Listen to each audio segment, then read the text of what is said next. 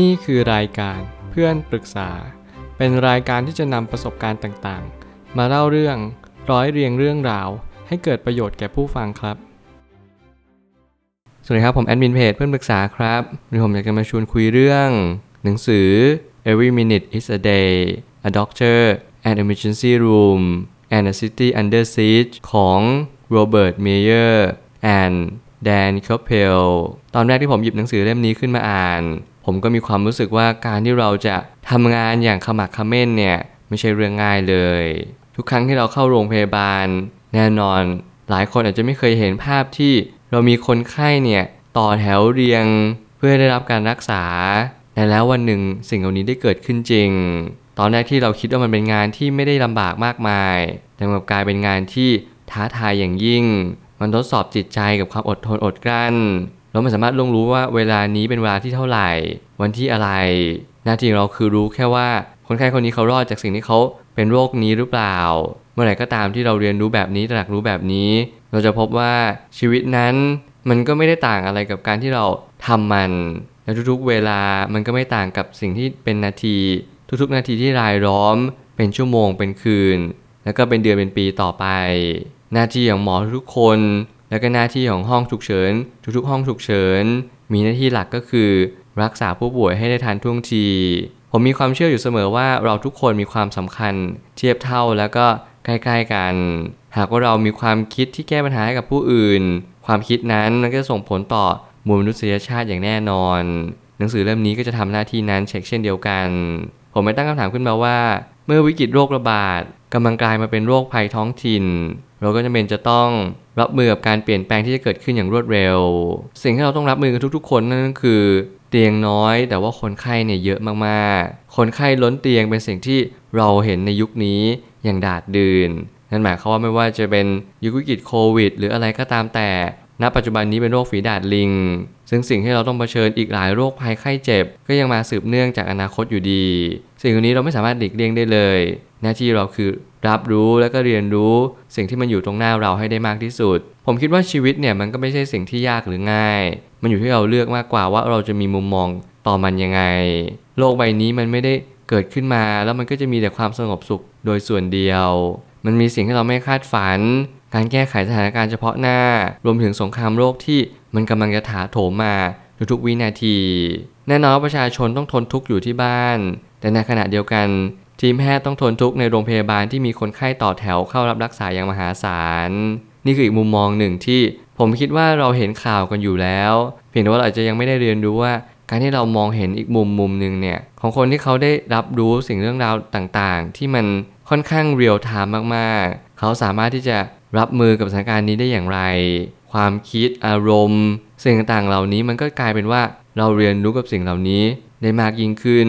สัจธรรมของชีวิตธรรมะ การเรียนรู้เรื่องของมรณสติ ในการที่เรานึกถึงความตายอยู่เนืองๆอย่างตอนที่ผมถูกล็อกดาวน์ในช่วงโควิดระบาดใหม่ๆแล้วผมก็ติดตามข่าวอยู่เนืองๆว่าโอเคหมอเนี่ยเขาจะเป็นคนที่คอยขับเคลื่อน และคอยผลักดันไม่ว่าจะเป็นนโยบายต่างๆ ให้เราเรียนรู้เรื่องของการดูแลตัวเอง ไม่ว่าเป็นการใส่แมส การนอนให้ไว การลดความเครียด รวมถึง การใช้เจลหรือว่าสเปรย์แอลกอฮอล์สิ่งนี้เป็นสิ่งที่เป็นมาตรการที่ผมเชื่อว่า มันจะช่วยทำให้เราเรียนรู้ เรื่องการลดภาระให้กับหมอและพยาบาลสื่อไป แต่แล้วความสุขย่อมเกิดขึ้น ไม่ใช่เพราะเราต้องทนทุกข์อย่างเดียวในสภาวะที่น่าจะเป็นความทุกข์แต่การที่เราเป็นประโยชน์ต่อผู้คนนั่นแหละคือกุญแจ ถ้าเรามองแบบนี้เราจะตระหนักเลยว่า การให้เราทำประโยชน์ให้กับผู้อื่น การให้เราสร้างคุณค่าให้กับตัวเอง ต่อผู้อื่นและสิ่งแวดล้อมรอบข้างเนี่ย นั่นแหละจึงเป็นสิ่งที่สำคัญอย่างยิ่ง การไม่เกี่ยงกันทำงาน การไม่ผัดวันประกันพรุ่ง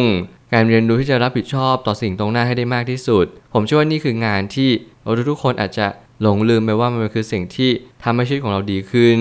แต่แล้วการเรียนรู้สิ่งเหล่านี้มันก็ไม่ได้ทำให้ชีวิตของเราดีขึ้นโดยส่วนเดียว หน้าที่เราก็คือเรียนรู้สิ่งตรงหน้าให้มากขึ้น เพราะสิ่งตรงหน้าเนี่ยมันมาสอนอะไรกับเรา มากที่สุด ถ้าเกิดสมมติสิ่งตรงหน้ามันไม่เคยมาสอนเราเลย หน้าที่เราคือเรียนรู้จะแสวงหาความจริง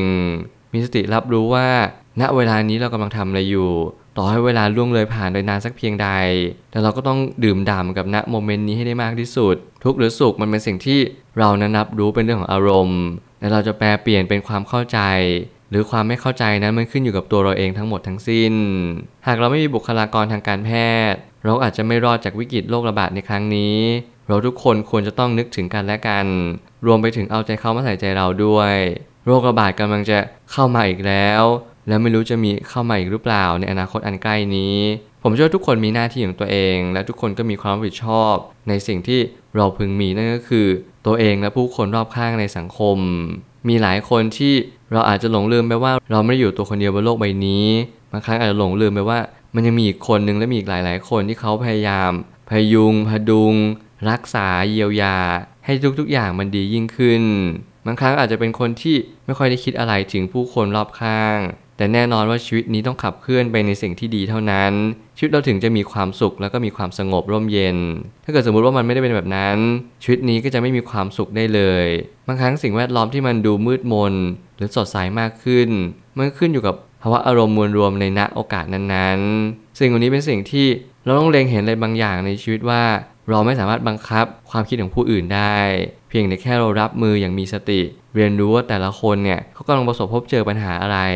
ถ้าเขาประสบพบเจอปัญหาที่ยากที่จะแก้ไขได้ เราอาจจะต้องให้พื้นที่เขานิดนึงถ้าเกิดสมมติเราช่วยเขาแก้ปัญหาได้ แล้วเขาต้องการให้เราช่วยเหลือ เราจงหยิบยื่นมือเข้าไปช่วยเหลือเขาเหล่านั้น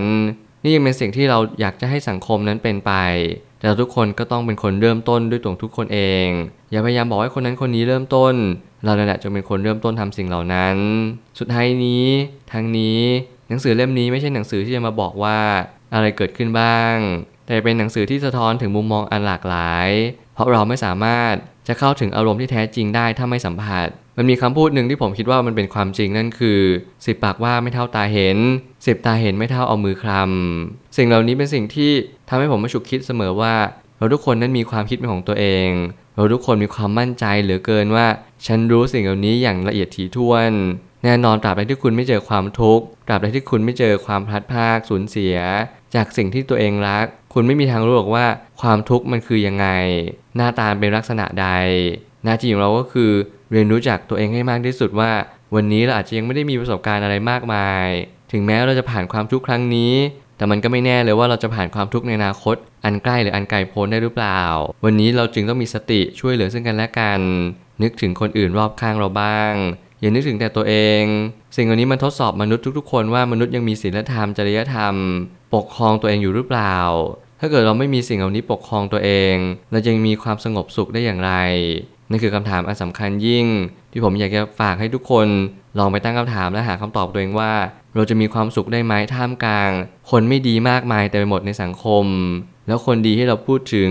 เขาอยู่ที่ไหนกัน ถ้ามันไม่ใช่ใครมันเป็นเราได้หรือเปล่า ผมเชื่อว่าทุกปัญหาย่อมมีทางออกเสมอขอบคุณครับ รวมถึงคุณสามารถแชร์ประสบการณ์ ผ่านทาง Facebook Twitter และ YouTube และอย่าลืมติด Hashtag เพื่อนปรึกษา รือ f r ร e n d t a l k a ด้วยนะครับ